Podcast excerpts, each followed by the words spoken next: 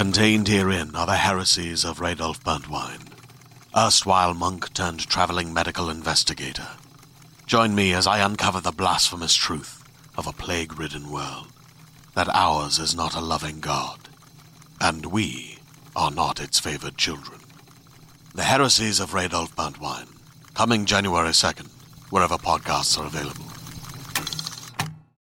Everyone, this is John Rocha, one third of the Geek Buddies, with this awesome ad for you. If you like this show and you want to make your own, and some of you reached out and asked us about making your own podcast, well, let me tell you about Anchor. It's free. There's creation tools that allow you to record and edit your podcast right from your phone or computer. And now you can even add any song from Spotify directly to your episodes. The possibilities are endless for what you can create, whether it's music analysis, your own radio show, or something the world's never heard before. Go ahead and let your freak flag fly. Anchor will distribute your podcast for you so it can be heard on Spotify, Apple Podcasts, and so many more places. And you can make money from your podcast with no minimum listenership. It's everything you need to make a podcast in one place. Take it from us here at the Geek Buddies. Download the free Anchor app or go to anchor.fm to get started. Now, on with the Geek Buddies show.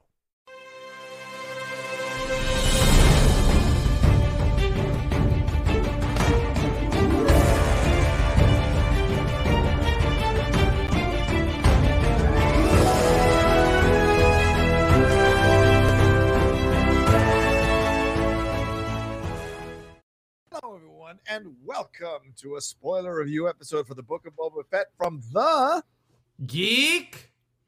buddies. Hey!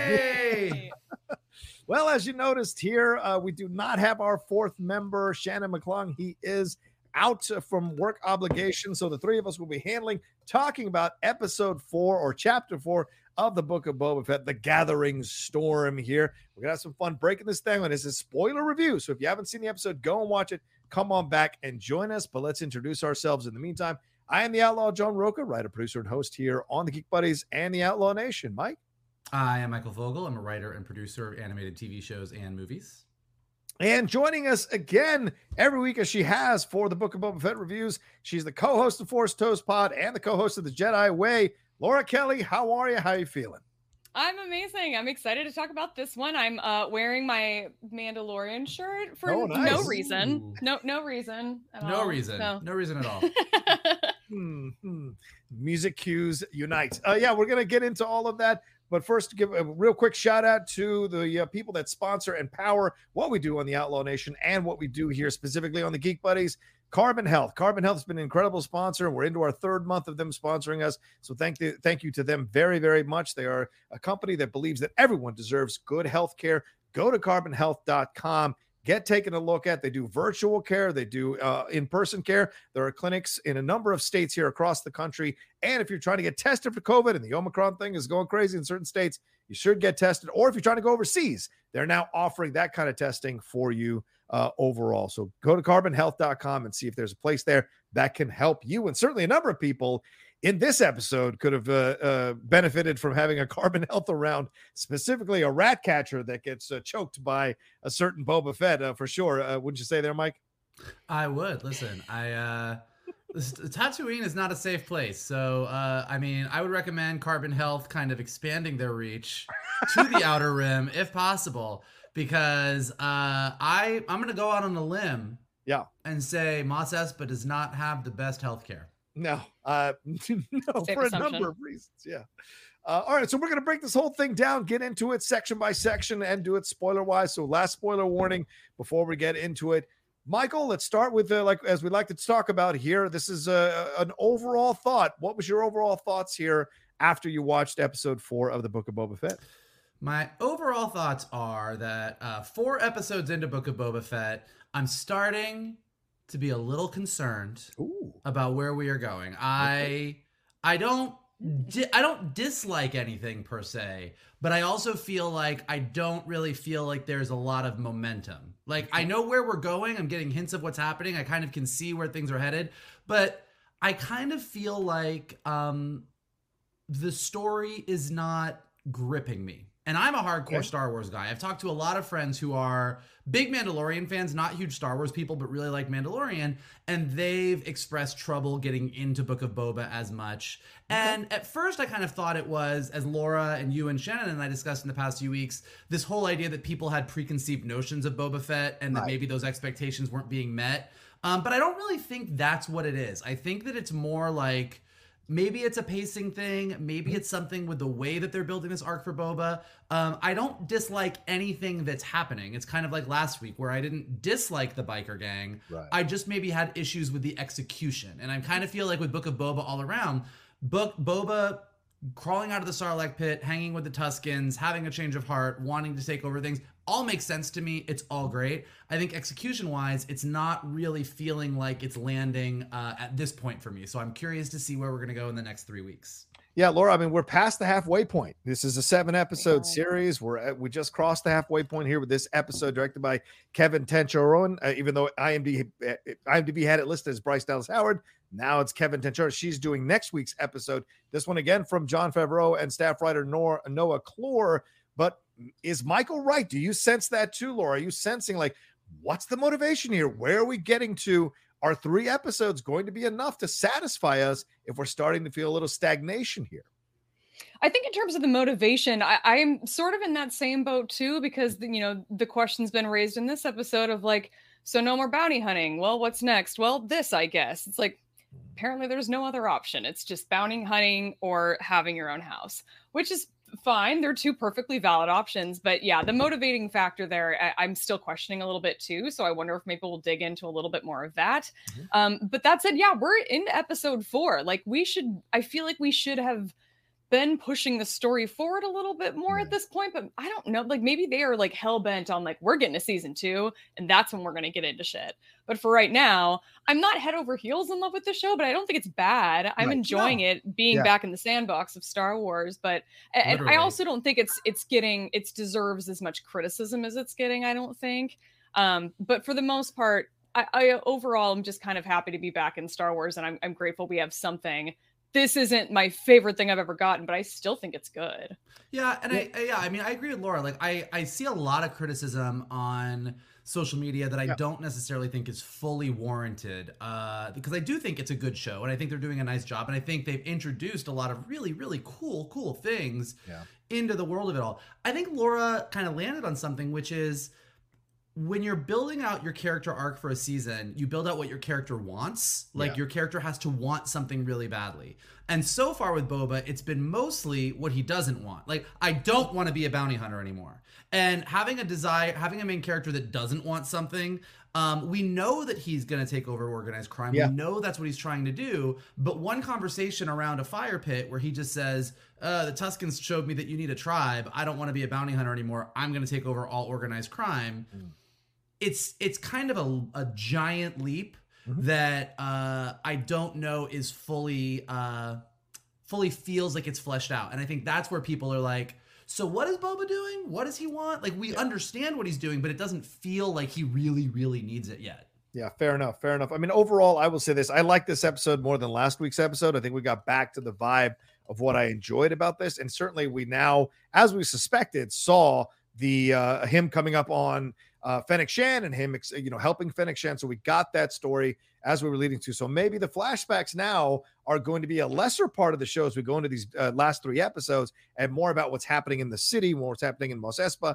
now starts to become the more central part of what we're going forward with in Boba Fett. We shall see. But let's get into it now. Uh, uh, we start out back in the back to tank. Boba's riding a bantha across the desert. We go back into his memories here. He comes upon Jabba's palace. He sees the Nikto riders outside, the Gamorrean guards, and others walking around outside its gates. He tells the bantha, "Not today, old girl. Too many guards," and heads off to go get something to eat. It's nighttime. We see him eating, and he's feeding his bantha like a small pet, which is really cute. Suddenly, he sees a flare and we hear that Mandalorian music. I, I haven't had a feeling like this since I've heard the Black Panther music in the MCU movies. As soon as you hear it, you're like, oh, who's showing up? So you hear the Mandalorian music. Uh, Boba rides off and he finds Fennec Shand in the sand. Certainly a connection to what happened in the first season of The Mandalorian. He's got Fennec Shand with him now, riding on the Bantha, heads off to a local town. Then we head off to this uh, kind of, um, I don't know what this place is. It's a mod parlor, I guess. Mod shop, There yeah. A mod shop. Yes, these other members of the cybernetic bike gang, kind of like we saw, or other member, other people with cybernetic enhancements within them, uh, carries Fennec Shand into this mod parlor or mod shop in Mos Eisley, where some version of space EDM or house music is playing. We see a doctor performing some form of cybernetic surgery. The doctor initially refuses him and says no walk-ins, but Boba offers a stack of money or a bag of money. And he goes to work on Fennec Shand immediately to a montage and heals her. But why does he save her? What's the motivation here? So um, let's stop here as a first stopping point. Mike, thoughts about this opening Fennec Shand? We get to see uh, the mod shop. We get to see that this cybernetic thing is not anything they're walking away from. This is going to be uh, a prevalent part of the Boba Fett show going forward now in these last few episodes. So, what did you think about this and hearing him kind of navigating or or uh, reconning Jabba's palace? I mean, I think like, you know, right off the bat, you kind of get to what I'm kind of feeling about the episode, which is everything makes sense. Like, doesn't have the Tuskens anymore, time to get back to business, goes to where his ship is, Yeah. realizes he can't get in there. But I think that, you know, Boba Boba Fett, and again, maybe this is expectations that I have growing mm-hmm. up loving Boba Fett or whatever, but it would be more interesting to see him try to get his ship and Yeah. realize there's too Yeah. many people and he can't do it and give us a little bit of an action scene. But let's show Boba being Boba, even despite the fact that he doesn't have his armor, and see it's too much for him, as opposed to him just kind of looking and being like, "Yep, I'm out." Not Yeah. good for me. So I mean, I think a lot of that that's kind of my overall feeling with a lot of the choices in the show, which is they're just sort of telling us something but not showing us and i would have preferred that but we get it. The ship is there. We see that this is where we are. We know that we're caught up to everything. Um, i do kind of love the fact that between uh, his his new baby rancor and this bantha and a couple other like boba fett's an animal lover. Yeah. New, new information about boba fett. He loves his animals and who doesn't love uh, a clone that loves his animals? Like that's really who it's it's a heartwarming tale in a galaxy far far away um i did love like as soon as the flare went up i mean this you really Christmas to Hallmark. they're coming this christmas it's like it's like marley and me except it's like i don't know what the bantha's name is makuka and me like i don't know what do you call the bantha Makuka it is. Makuka. Um, but then seeing the flare go up was really cool because if you Uh, remember in Mandalorian season yeah. one, uh, Din Djarin like uh, blinded Fennec with a flare, and that is what we are seeing. So it is like in, in in addition to the music cue, which was great, it's always great. And Marvel, like you said, does this really well. Is when two different shows or two different universes collide, and this was when we're like, oh shit, we're caught up. Um, and we see him walk up to Fennec, we see get her. Then they go to the mod shop, and watching the whole mod shop sequence again, it kind of harkened back to me the way I felt a week ago when we were talking about the biker gang, which is I actually have no issue with this idea of like sort of cybernetic modifications being a part of the Star Wars universe. I mean, original Star Wars is about a Jedi that got put into a machine and became Darth Vader. Luke. Skywalker lost his hand Yeah. and got a cybernetic hand. So the idea of cybernetic modifications on humans makes 1000% sense in the world of Star Wars. And the idea that five years post Return of the Jedi, younger kids are just doing modifications just to enhance themselves, not because they need to, Yeah. totally is valid and makes sense. Like, I love the idea. I love the idea of mod shops. I love the idea of all of it. But my only issue is this mod shop, given the costumes, the col- some of the colors, the music, and everything, it didn't feel like a mod shop on Tatooine. Fair. It felt more like a mod shop that maybe you would find on Coruscant. Like, and I think that it's the same issue I had with the bikes last week, which is a bunch of kids on Tatooine souping up their bikes and making them look super badass. Totally makes sense. Right. But when you are art directing a show, and or when you're art directing a universe where each planet has sort of an inherent color scheme, an inherent palette, an inherent feel, inherent rules to it, there's a big difference between what a droid or a speeder bike or a mod shop looks like on Tatooine Yeah. or Coruscant or Naboo or anywhere. Like there's like these worlds are distinctive to us because of the art direction that the Lucasfilm team mm-hmm. does. And I just feel like with the mod shop, I love the idea of it. I think it's all super cool. I think art direction wise, it feels a little out of place, and that's what's really throwing people, including the bikers last week. All right, fair But- enough. Oh, go ahead. Yeah. But no, just but besides that, besides my complaint, Yeah. I thought the whole sequence with Fennec was super cool. I loved that they used a lot of practical effects. They didn't CG it all up. Like it really felt like old Star Wars. And I thought that that was super cool. And that was a good bit of information. Like I don't think that we fully or maybe I missed it, but I don't think we fully realized how cybernetic Fennec actually was Yeah. at this point. Like I think that's new information that I thought was really, really interesting. Yeah, Lauren, let, me throw something, and obviously get your thoughts on this opening sequence, but also, I mean, he does this without Fennec's approval, without Fennec's, like, Fennec has no Consent. agency here. Without consent, he decides to adjust her body. Maybe she was fine dying without this stuff inside of her. I don't know. But what did you think about this decision to make it seem like it was Boba's decision to save her, which seems kind of a male thing, a male approach? I'm just going to save her regardless of whether she wants me to or not. Like, what did you think about all this? He's flying in like the white knight in shining armor, uh, but except he's he's in a black robe on Tatooine. But he, you know, I really didn't give that much thought about how she, Okay. you know, she didn't really consent to becoming part robot. Um, and that's, I guess there's there's definitely some sort of philosophical question there that I I almost Mm. wonder. You know, we've been talking this whole time about like is Fennec going to potentially betray Boba at some point? And it's like, is that maybe the starting point? Just like you did this to me and I didn't ask you to. Like you should have just left me there. Um, we'll see if that conversation comes to play. I don't think it will, but it, it, it's something that could potentially come down the road. Who knows? Mhm. Well, what do you think about this opening here with the, with the with the flares and the mod shop and everything? Does it feel out of place for you overall? Did you like the way this went down? You know, the mod shop I didn't mind, and I kind of think that I'm I've been conditioned as we've been going in this show to Mhm. sort of see Tatooine in a different light, and I'm sort of enjoying that being along for that ride. Okay. Um, I, Tatooine's never been my favorite go-to planet. I was not excited about the prospect of seeing this show set entirely on a desert planet, not going anywhere else.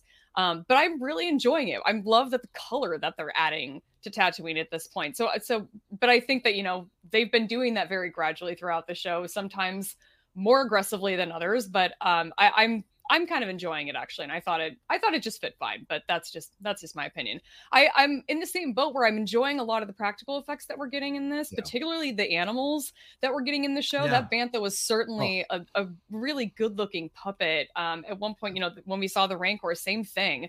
Um, I like that they're they're bringing that component into it. Um, the fact that she wags her tail and she burps. These are fun details that I like adding to Goofy Star Wars. So I appreciate little things like that. Um, getting the call back to Mandalorian season one, episode five with those flash charges, that was really fun to see Yeah. that. I did not remember anything about that. I went back and had to go watch that whole sequence to be like, like, was that a ship falling down from the sky? No, the the flash charges that they use to blind her scope as they were rushing towards her. That was a that was a cool effect and just nice that they tied it in so smoothly. I think to this show. Uh, I do one thing in the in the mod shop I thought was really funny was aren't you a little old to be here? Like that line. I'm like oh sick burn. Um so that was that was just an interesting little insight. Into Yeah. tatooine that this is like i don't know the equivalent of like a tattoo parlor but it's really aimed at young people specifically for some reason. Like uh, that's just it's just an interesting detail. It's more insight into this culture of tatooine that we haven't seen much of in the films It's the, Well, and I do, th- and again, this is what I like this about the first mod section. We're taking a lot of time on. You know, we're limited time, so I just wanted to Oh, there's a I lot just- more I just- to come. All right. I just wanted to add. I just wanted to add, like, what I do like about the mod, the whole mod idea is that it is like the younger people that are doing it. Like, I love Sure. this idea that it's a newer thing in the Star Wars universe that younger people are modifying themselves using cybernetic parts, using droid parts, and that the older generation might be like, "What are the kids doing today?" Like, I think doing something like that and making that a generational thing is actually kind of fun. Yeah, it's almost meta. I mean, because they're, I mean, look, uh, Robert Rodriguez and uh, Jon Favreau aren't exactly not long in the tooth. So it's a little bit of meta, maybe taking shots at some themselves a little bit. All right, let's see. Fennec, uh, Fennec comes to uh, uh, there in the sand with Boba. She asks what he did to her. He explains and offers her a black melon.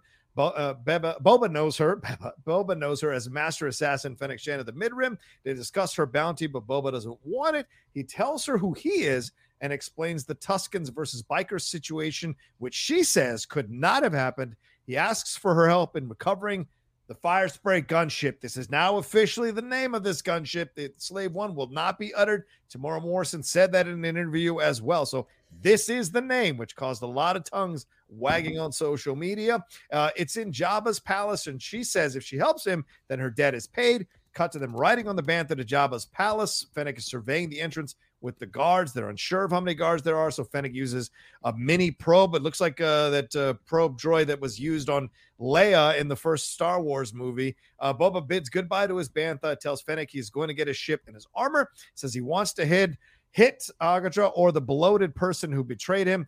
Fennec says people like us don't get to decide when we can leave this pro- profession. So they're having this discussion about what he wants to do next. And she says people like us don't uh, get to decide when we leave this profession. The droid returns with this info. There's too many guards, but Fennec comes up with a plan to get in there quietly. They break through the bars in bars into the sewer type area under the palace. We cut to a kitchen where there's some fun sequence with some droids cooking food and a rat catcher droid. Uh, Boba and Fennec come through the gate. Uh, they eventually catch this uh, rat catcher droid and shut him off. Uh, they take off and come upon a ship. Two Gamorrean, two Gamorrean guards show up and they take them out. Um, and I said, by the way, is isn't this in the technological future? Isn't there a security system with cameras? Anyway, more guards come. Fennec holds them off as Boba goes into the Firespray to see if he can still fly. Fennec is holding them off as Boba gets the ship moving. Fennec boards the ship, and uh, uh, then eventually uh, Fennec fights off more guards on the ship, gets a shot in to open the gate, and out goes the Firespray from Jabba's palace. So, um, Laura, I go to you on this one. Conversations about um, her coming to and getting the machination. She's now alive, but then conversations about a debt, then conversations about what she's going to do next with her life, him kind of pitching the idea of not wanting to be a bounty hunter anymore, and them co- working together to release the Firespray. So, what do you think of this whole section of the show here? I think from what we've seen of Fennec Shand so far in other in you know other Star Wars media, I was sort of surprised like how easily she kind of acquiesced to Yes! this. I mean, he's like, you know, I was left mm-hmm. on I was left for dead on the sands of Tatooine like you and she's just like, "All right, we have that in common, so I'm on board." And that it just seemed a little bit fast. Again, we have 7 episodes to get all this in. So I I get I get that some things are going to feel a little bit rushed inevitably.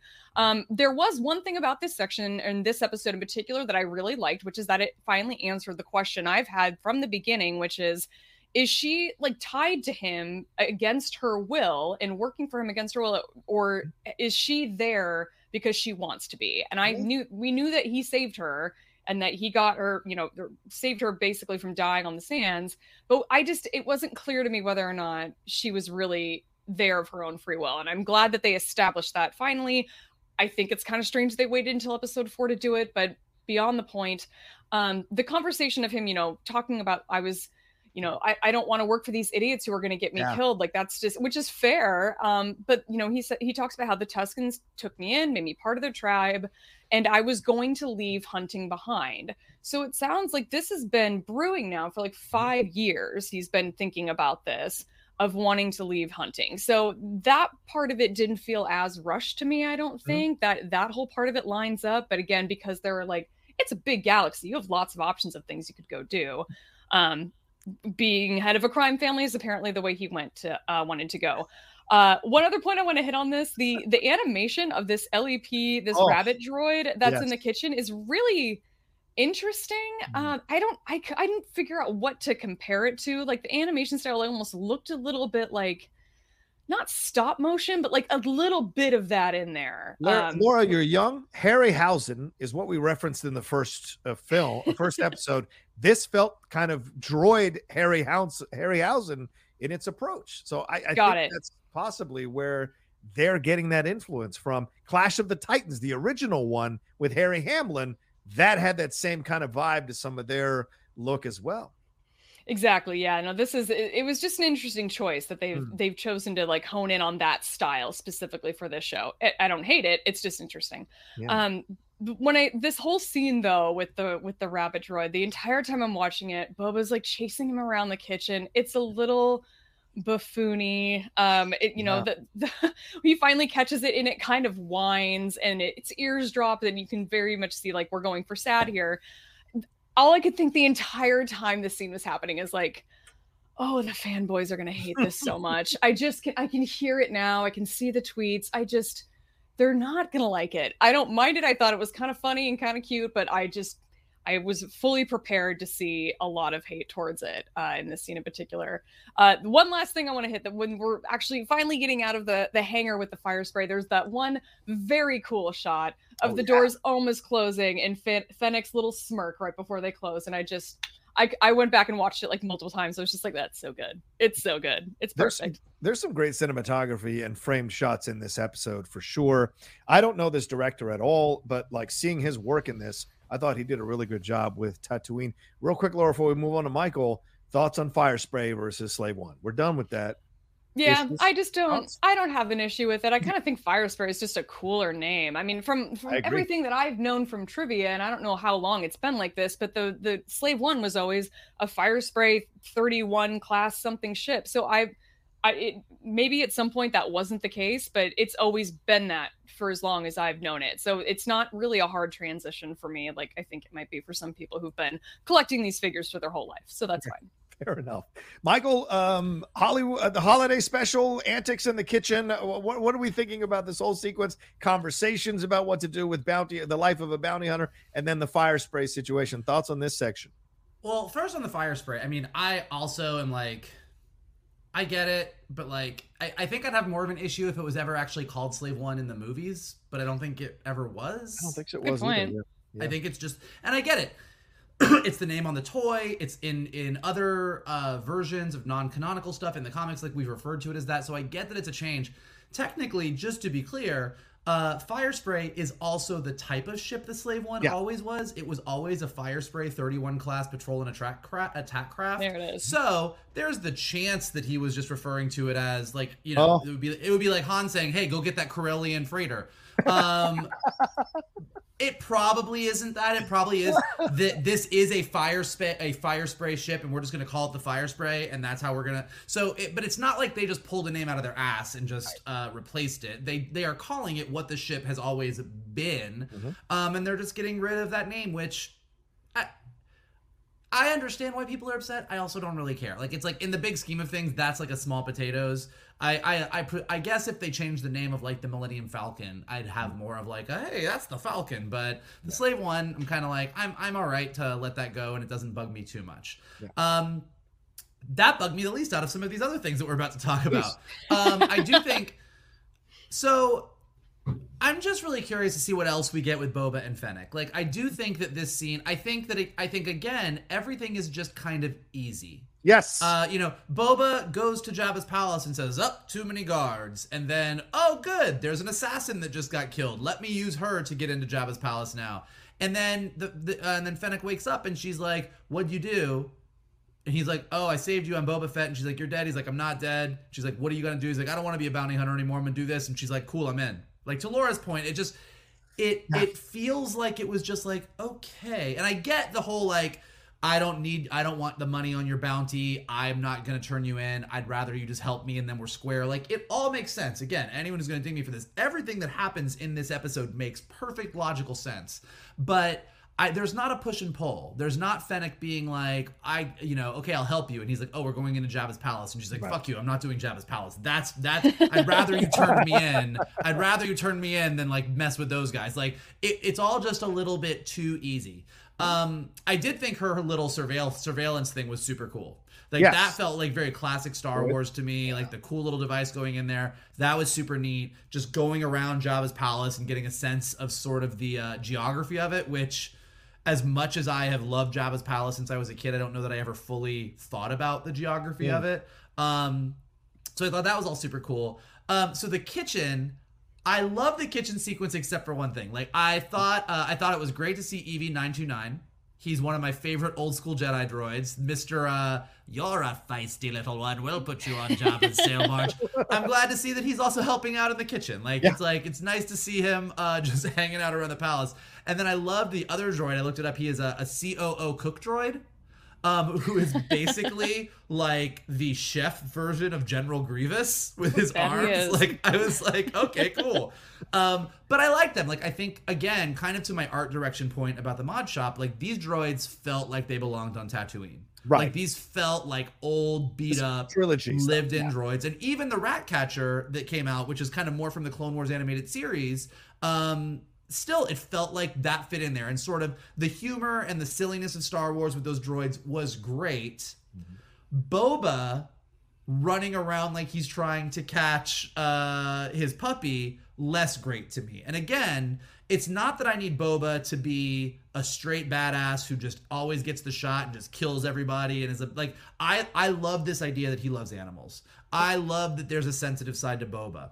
But you're telling me that the guy, bounty hunter that was known throughout the core worlds, the mid rim and the outer rim for his amazing bounty hunter skills, even out of his armor, can't catch that rat catcher droid or deal with it. I'm like, uh. So it's one of those things where it's like, I'm always down for comedy in Star Wars. I'm always down for the lighter, more kid friendly side of Star Wars. I think it's completely appropriate and a part of the universe.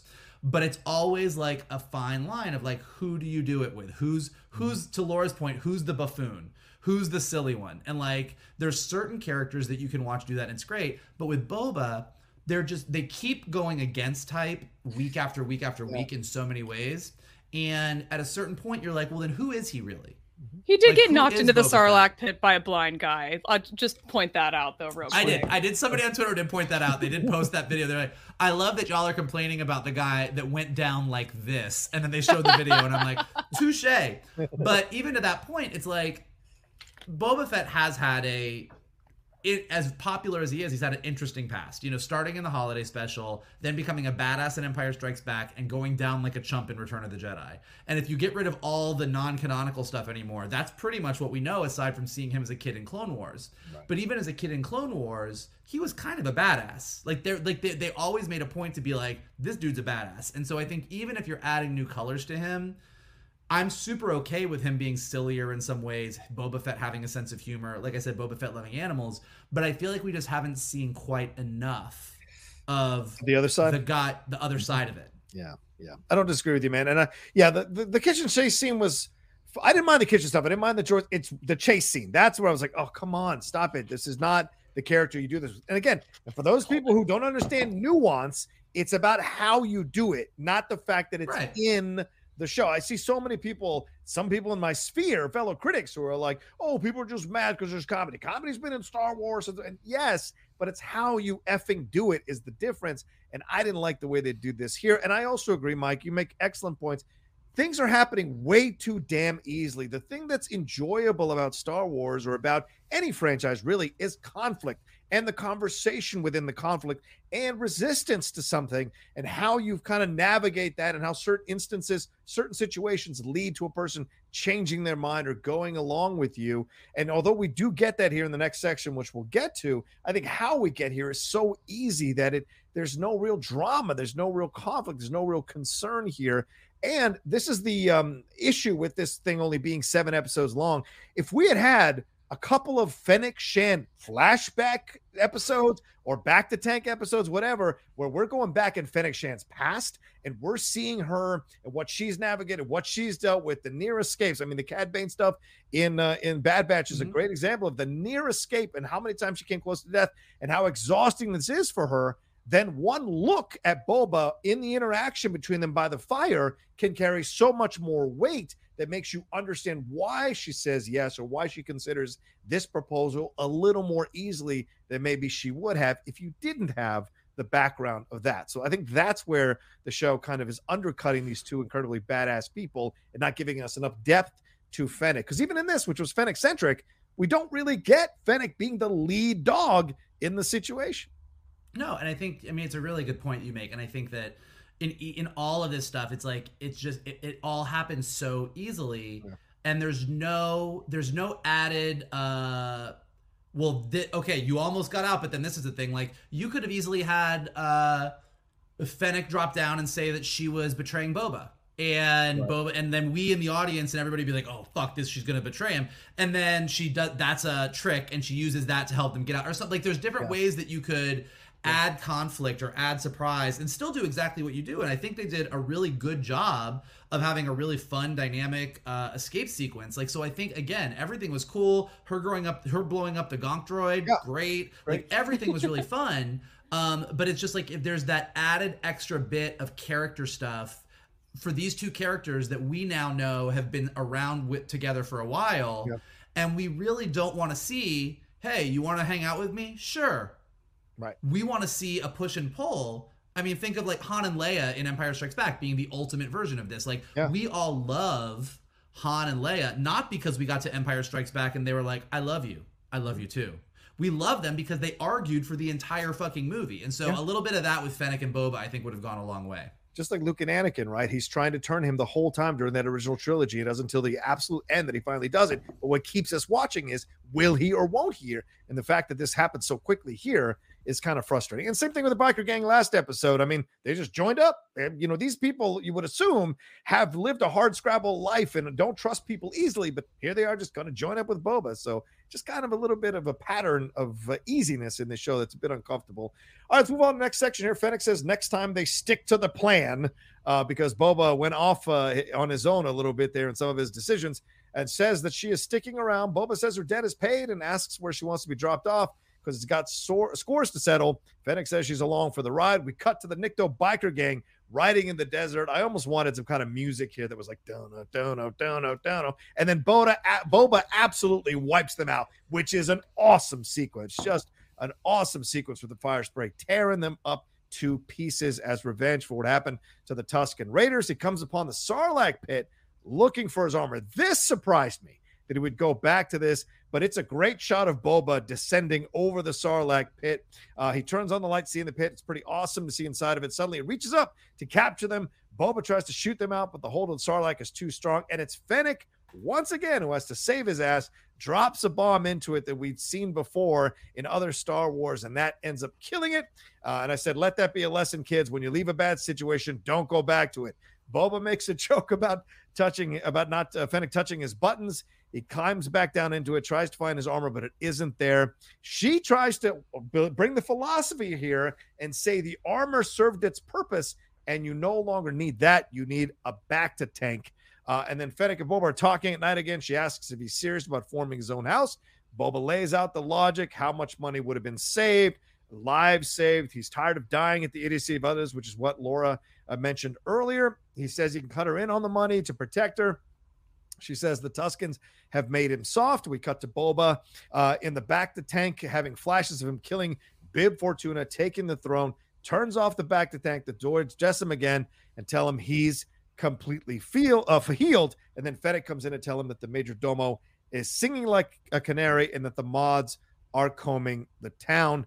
Uh, let's stop there. Uh, so so much here with uh, him uh, with the Firespray, him shooting them up uh, here, Michael, and then the stuff with the Sarlacc pit, and then eventually uh, Fennec and him kind of coming together uh, and working together to uh, become a team here. So uh, thoughts on this at this point in the show? Um, yeah, I thought him taking out the Nikto biker gang, biker gang was great. Like that was a super awesome shot. It looked good. Him coming up, like finally cutting loose on them, like felt good. Really liked it. Uh, the Sarlacc pit thing, I I'm a little bit torn on because, and a lot of people have mentioned this on Twitter, so I saw it. But like, he knows he crawled out of the Sarlacc pit in his armor. Right, right. Like, and and and I completely Why would he be buy the fact. him in there? Yeah. I completely buy the fact that he uh, doesn't really remember. I am sure that's a very traumatic moment. I think you could be very confused, Yeah. but I think that if that's the route you're going to take, you need to say, "I remember." I remember being in the Sarlacc and I woke up and I don't really remember how I got out of it, which also would be a little bit weird. But like he crawled out of the Sarlacc in his armor. So I don't know if he felt like he woke up and the Sarlacc had like undressed him. Like I don't know what he's thinking. But that being said, Yeah. visually that was awesome. Yeah. It looked amazing. Like the slave one sort of hovering over and then looking in and getting closer and looking around in there. It was super cool. And then to use that sonic charge from the prequel movies that they did they like they used it in season 2 of Mandalorian and everybody lost their goddamn minds because it's such a distinctive sound and it's such a cool bomb. Um, and to have that be the thing that blows up the Sarlacc pit and the way you just saw the sonic charge go out underneath the sand, like that was almost worth the fact that I was kind of scratching my head about he not remember what the armor is? Um, and again, like you know, him and Fennec sort of coming together. I, again, I I accept it all. I know that they're coming together. I think that they established how they came together. Yeah. I just feel like I want I feel like with a little bit more conflict between them and a little bit more push and pull, we would have gotten to know more about both Boba and Fennec, which is I think what we're all sort of craving. Um, and it's I, ironic, I also ironic, Michael. They make him vulnerable in certain ways and not vulnerable in other ways, and the other ways would have helped with the conflict more. Between yeah. Sorry, sorry. Go ahead. Sorry. No, no. But you're no, absolutely. And then uh, I and I did just love like once we're like now that we're caught up on flashbacks, there's no flashbacks left, so you're healed. Yes, you're healed. The the to tank the bacta plot device is done because we have caught up. So yeah, you're good, which I which I did kind of enjoy. Uh, Laura, thoughts on this section? We we mentioned the conversations you touched on earlier about like what he wants to do, building this house, how he wants to cut her in, all of this stuff, the stuff with the Sarlacc pit, uh, and everything there. So, what do you think about? And then her deciding that she is staying along for the ride now uh, because of their work, I guess, together uh, in in Jabba's palace, getting the Firespray out of there. Exactly. I love this scene where you know she looks he looks over at her and he's like, "Oh, next time. So you're not leaving. Interesting." Mm-hmm. And maybe I was looking for it, especially on like my re-watches, but this from here on out for the rest of this episode, I really feel like I was starting to see Uh, parts of their relationship coming together that I was really enjoying. Yeah. No, there wasn't a lot of conflict or back and forth, but like just these like little smiles that Fennec kind of gives him, or mm-hmm. like the little moments where they like look at each other. I like those moments, and I think that that was kind of fun. And I like the idea that we've got these two characters who have like lived this ruthless isolated existence, working for idiots, nearly getting each of them nearly getting killed by some buffoon in the desert who had no business getting the jump on them. It happened to both of them, and then they're both left dead. The fact that he then saves her, she gets to like save him when right. we get to this part with the Sarlacc pit. I think the fact that she's the one who gets that seismic charge down there and and kills the Sarlacc, like she saved him from his his last monster uh, from the past. So I think that that was there was a really kind of beautiful sort of I don't know, parallel to their relationship here that I'm I'm picking up on more as I as I go back and rewatch these hmm. things. Mm.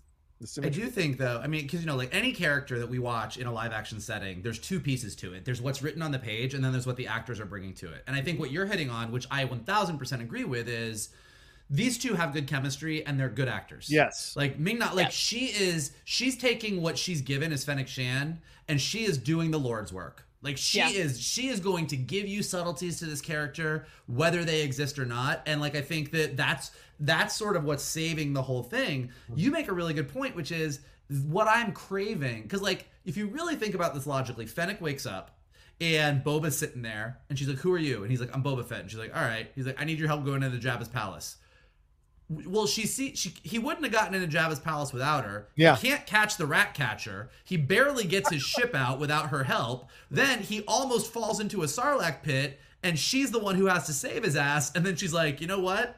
You've got the stuff. I'm sticking with you. And I'm like, are you though? Really? um, I would love, like to your point, I would love it if he, you know, I want a world where he was like yeah, you're a master assassin, but it looks like the couple people got the drop on you. And she's like, didn't you get knocked into a sail barge and fall into this? Like, like them giving each other a little bit of shit, yeah, and kind of sizing each other up, and then her being like, and giving him just one badass thing, um, and and having her be like, okay, I got you. So I think again, I think they're both doing a good job. I like her. I mm-hmm. like him. I like them together. I'm on board for it. But I do feel like if this is the origin story of this relationship, uh, I feel like they missed some beats that would have really made it shine. Yeah, I think you're both 100% correct on that. A little more of the ball busting, a little more of the taking the piss. I mean, they're they're equal assassins. A little more of the taking the piss out of each other would have allowed us to kind of sink deeper into this uh, relationship, kind of like sinking into a soft couch. You're like, okay, cool, I'm good to go. I'm settled in. Let's see what more we got with these two. I'm looking forward as we go into these next three episodes, what their interactions are going to be like. And she comes off as an equal. That's my biggest argument about this show is that they're doing Fennec Shand a bit of a disservice. They spent all this time building her up, seeing her in these separate uh, situations. She was pretty kick ass in The Mandalorian, kick ass in The Bad Batch, and what have you. And then she comes to this, and it's we're not seeing the kick. Yes, she's saving his ass, but it's not the kick ass way of doing it. We'd like to see more with her kind of taking the lead, taking the initiative, doing these things. And we're not seeing enough of that aside from one sequence where she was jumping all over the buildings and caught those uh, assassins of the night wind and what have you. Other than that, we haven't really seen much. And it's almost like taking this convention where what do they call it? I, I, I guess it's a weird, but like where it's like the, the the the woman is certainly capable of leading the situation, kind of like what you had with Sabine and Ezra. Sabine is way more qualified to lead stuff before Ezra's ever qualified. Mera and Aqua. Mera's more more qualified than Aquaman is. it's just to drag him to figure things out. In a way, they're kind of turning the cliche in a different way, but it's not working because she's still in service of him. She's still, in essence, making sure he's the lead dog by saving his ass consistently in these situations. And it's like, because ah, if she wasn't there, Boba is back in that Sarlacc pit for the rest of his damn life, probably. Uh, you know, because he doesn't have the armor, he would have been sucked into that acid, and that's that. You know, so I think it's just a little frustrating how they're not fully letting her stand on her own two feet, be her own character, and be her own power, and be as equal as Boba. Eh, for me, at least, I don't know. Um, all right, let's see. Move on here. Boba wants to show his face, but Ben uh, in town, but ben, again, of course, but Fennec thinks it's a bad idea because war could break out at any moment. We cut to the sanctuary where Chrysanthemum. Speaking of someone who's underused in this uh, show, we cut to the sanctuary where Chrysanthemum is angrily watching some Trandoshans winning money. This is some serious stuff that's been going on between these two uh, species for quite some time. He approaches them and kicks the crap out of them as Boba walks in. Garsa Fwip comes up, stops him as he's choking the last Trandoshan there, says he's made his point, and then completely flower uh, lays flowers verbally uh, at his feet, talking about his time in the gladiator pit, and says the times has passed and they're living in a different time, and that he is above it. And just for a second, for a second, we think Chrysanthemum might be listening here, and then rips off the arm of the Trandoshan as she's telling him, You have a big bar tab, and she'll wipe this dead off the books if he doesn't dismember a Trandoshan. Well, he does it anyway. Drops some coins in the in a Twi'lek's hand. Boba says it's worth a shot, walks out, pitches Chrysanthemum to join him, uh, and offers him a job. No response one way or the other. Then we cut to Jabba's palace. There's a dinner gathering here with Fennec telling the history of the throne. That since Jabba was uh, since uh, Jabba was on it, she's talking to all these captains who left when Bib Fortuna became the leader. She's pitching them, captains of their families, I mean, she's pitching them to join uh, Boba so they can accrue their riches again. Boba tells them of the Pike Syndicate preparing for war and that he needs their help to stop him. When they threaten to kill him and asks what stops them from doing so, the baby Rancor makes an appearance of right below them. A couple of heads of the family point out that they are only challenge that the Pikes are only challenging Boba's territory. Boba says it's fine I will fight these battles alone, but asks them to stay neutral if the Pikes approach to betray him. They discuss it amongst themselves. They say yes. We cut to them all leaving. Fennec asks if he trusts them. He says his deal is better than anything the Pikes are offering. Says they need to prepare for war. She asks how many credits they have. They have plenty. She says you can get muscle if you know where to look. And we hear the Mandalorian theme music for the second time in this show, basically hinting that Din Djarin is coming here soon. All right, Laura, thoughts on this? And that's the end of the episode. So, thoughts on this, Laura, here as we talk about Black Chrysanthemum, the Trandoshans, Garsa Fwip getting one scene in this whole situation, Boba pitching him to join, and then this conversation with the head of these five families that have been out of favor in Bib Fortuna's uh, reign and now could be in favor financially under uh, Boba. What do you think about all this? Well, I was very excited to see Black Chrysanthemum back. I and this scene in particular, I thought worked so well um, for the evolution of how he eventually becomes Boba's ally, which we know we knew he would. Um, the, the arm ripping off scene was great. I also was kind of like, he's not going to do it. He's not, he's not going to do. It. And like the, the, fact that he does it, and then Garsa just sighs, and it's just yeah. it's just a really funny scene. The fact that she's you know the hit it Max line is maybe one of my favorite lines in Star Wars. It's it's was just perfect. Um, and I enjoyed getting like that monologue from her character. I kind of thought that she was going to be like a bigger part of this show than she has been so far. But getting that whole long scene with her, I really enjoyed that. So I'm hoping that we get we continue to get more of her as the show goes on. Um, in terms of the uh, the the alien that is asking, you know, what prevents this group of people from killing you and just taking what we want from your throne. And the Rancor then chooses that moment to pop. It's just perfect. I mean, do we think like the Rancor trainer was down there and he was just like, "That's our cue, like go." We've got Danny Trejo somewhere. Danny Trejo's just Danny Trejo's just waiting down yep. there. He's like, "This is it. Let's do it. Let's do it, man." That's the cue. and it was perfect. Um, but yeah, saying that, you know, Boba tells them like cooperation is going to make them all rich like we can join up have a really good defense here and the pikes will just like fuck off and it'll be great. and he in that speech tells them that he calls Tatooine his their planet. He says yeah. our planet. And that was just one thing that sort of struck me as really interesting. The fact that we've saw this character grow up on Kamino and now he has like claimed Tatooine as like his home planet. And I really like we're kind of skirting that theme of like found family that is so prevalent in Star Wars. Right, and so I like that they're sort of, you know, slowly bringing that into the fold in the show. And I imagine as we gain more allies in the show as this, as it goes on, we'll start to feel even more of that, which I like. It, it's a great you know thing about Star Wars that I enjoy when it sh- when it pops up and things like this. Din Djarin coming or not? Is Din Djarin coming or not? Oh, for sure. I, I, I think so. But you know, it's interesting that they had that tie-in with Episode Five in Season One in mm. this episode, and then we know Dave Filoni is going to be directing. He directed that Episode Five of Season One. True. We heard the Mandalorian cue. I I don't know. I'm like that feels too obvious for them to be like misleading us because like now we all now we all want it, and if you don't if you don't do it like now you've got a bunch of people who are kind of already a little bit disappointed with the show now being really disappointed that you didn't bring Din Djarin in. So I really hope for their sake that they actually go through with that. Fair enough. Mike thoughts on this? The uh the head of the five families wasn't quite the godfather scene that people thought. This is these are excommunicated five heads of the families coming back to get communicated possibly back into Boba's uh, reign. And then, of course, the other stuff. What do you think of this whole ending to the show here?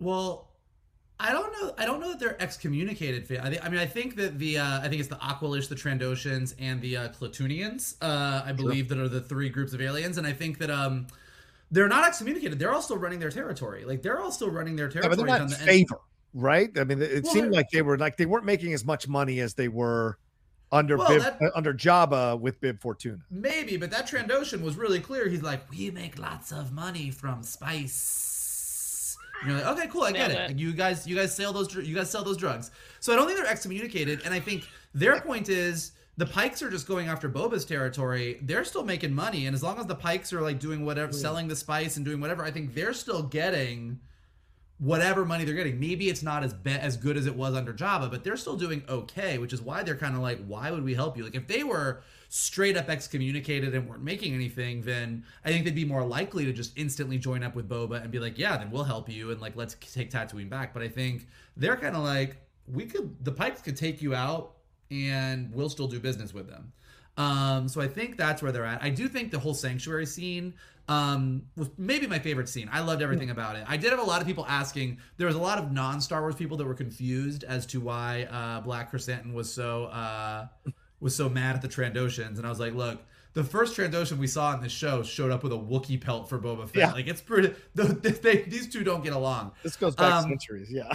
but I do think that uh, like Garsa Fwip, I thought was great. I thought it was so cool to see her sort of talk him down, to see how she kind of rolls in the sanctuary, how she kind of runs business. And to Laura's point, I thought when he did finally just rip off that Trandoshan's arm, which will grow back because he's a Trandoshan, but when True. he finally did rip off that arm, her just sort of like, all right, fuck it, I tried, like was just perfect. Like I I do hope we see more of her. I do think Sanctuary works really great. It's it's again just to get back to that whole art direction um discussion Sanctuary is way nicer than anything we've ever seen on Tatooine before. Um, but it feels like it fits in Tatooine more to me. Like it feels like it totally belongs. Hit it max was perfect. So like all of that was really great. And like, yeah, Black Krrsantan, like I just want to see more of him. He's just a straight badass. So I really hope that we get some more not just seeing him fight and be a badass but some more quiet moments too because i think he's like a really in, like of all of the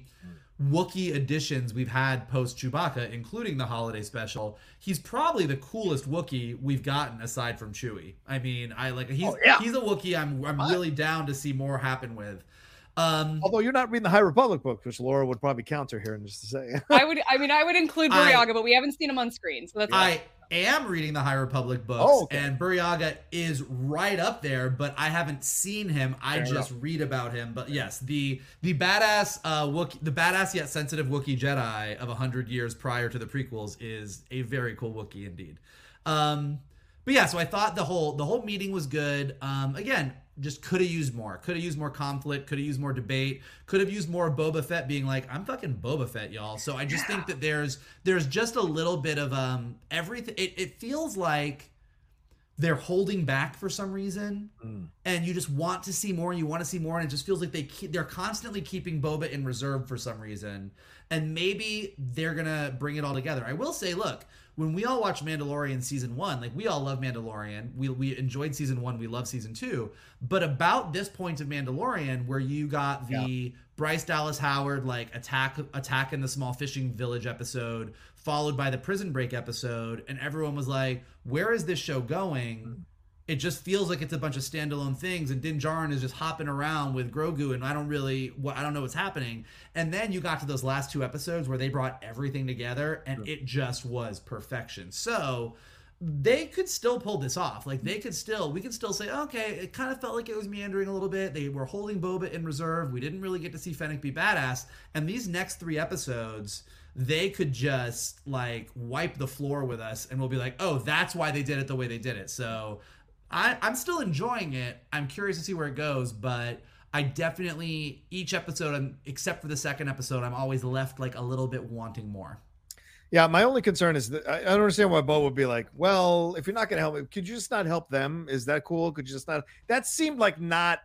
Although I get it by the political side of things, it might have, I don't know, might have made sense and made been logical, but it wasn't an active choice. And I think you know that's the thing that kind of bothered me a little bit. I would like Boba to have been a little more like, don't you understand what like what can happen here? Just think about a little bit more, more than just like, hey, just don't turn on me, just don't betray me, which of course is like you know the second they're they're they've survived by betraying who they need to betray in order to stay alive in order to keep their entire uh, family alive and thriving as much as possible. So no agreement over wine with a guy like boba who just got to the job like a week ago is going to make that much of a difference to them. So it seemed like a weird choice to put in um uh writing wise i guess i would say overall. I just felt like there should have been something a little more active. I would have liked something a little more active especially if you're going to threaten with a baby rancor something a little more active would have been um good for me my thoughts are overall on that. So all right well that's the end of this episode. We're going to jump into episode five obviously next week and see what we're going to get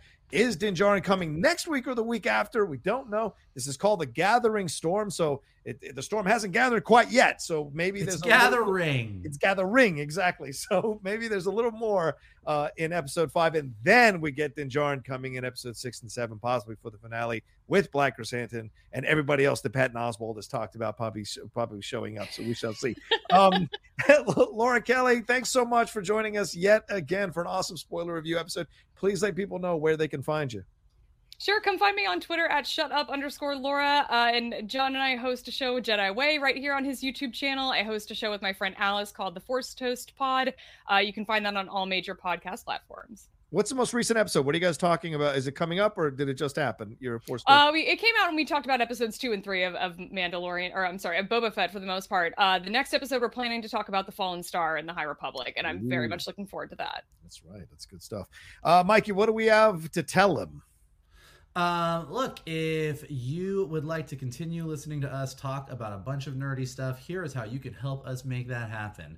Um, you can hit the like button below, below, below, like button. Uh, subscribe to Johnny's Outlaw Nation page over here and check out all the awesome content he has, including the Jedi Way with Laura. Um, leave your comments below. Like a lot of opinions in this episode. Like, do you agree? Do you disagree? Are you loving Boba? Are you feeling a little left wanting? What do you think about some of this stuff? Where do you think it's going to go? Like, how are you? How is this stacking up for you against all the other Star Wars content that's out there. We actually really want to know what you guys think. We love hearing back from you guys on all of that. Um, if you're listening to us on um, Apple Podcast or Spotify or anywhere where podcasts are available, uh, leave us some stars, leave us some comments. It helps us go up in the rankings so other people can find us. And as always, the best thing that you guys can do is retweet this video, post it on your socials, and tell everybody that if they want all the geek news that is fit to print, this is the place to find it. Here are the Geek Buddies. And by fit to print, he means fit to print online. Nobody buys papers anymore. Uh, you fit follow... to print on your hearts. Oh, good. Well done. Well done. Follow Michael at MKToon. And of course, right above Laura and Michael's head, you see our Instagram and our Twitter uh, handles for you to follow us there as well. Follow me at The Rocha Says on Twitter and on Instagram and TikTok. I'm starting to walk into that uh, quagmire and oh, see God. what's there as well. God help us TikTok's all. TikTok's never going to be the same. Nope. I'm going to do a peacemaker dance every day.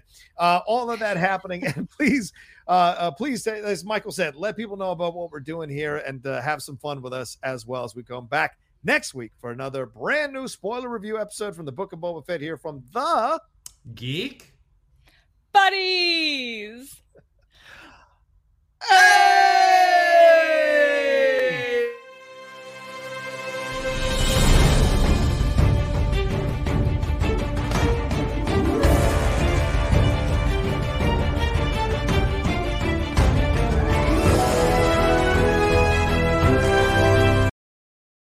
Hey there, this is Justin Bartha. I made a funny new podcast, King of the Egg Cream. It has the greatest cast in the history of podcasts with actors like Lewis Black. I'm torn by my feelings for two women. Bobby Cannavale. You can eat it, or if someone hits you, you can put it on your cut. Melanie Lynskey. I wonder what these marvelous things are that look just like boiled chicken feet. Jason Ritter. I can break things and pick locks and kill people. Michael Stuhlbarg. The whole point is to inspire people that they should make themselves better. Ari Graynor. No, don't whet its appetite. What are you, an idiot? Me, Justin Bartha. That's not just any egg cream, that's a Lemke's special. And all narrated by the hilarious Richard Kind. This is the story of Harry Dalowitz and how he rose from nothing to become New York's King of the Egg Cream. So if you like funny true stories, come listen to King of the Egg Cream, available wherever you get your podcasts.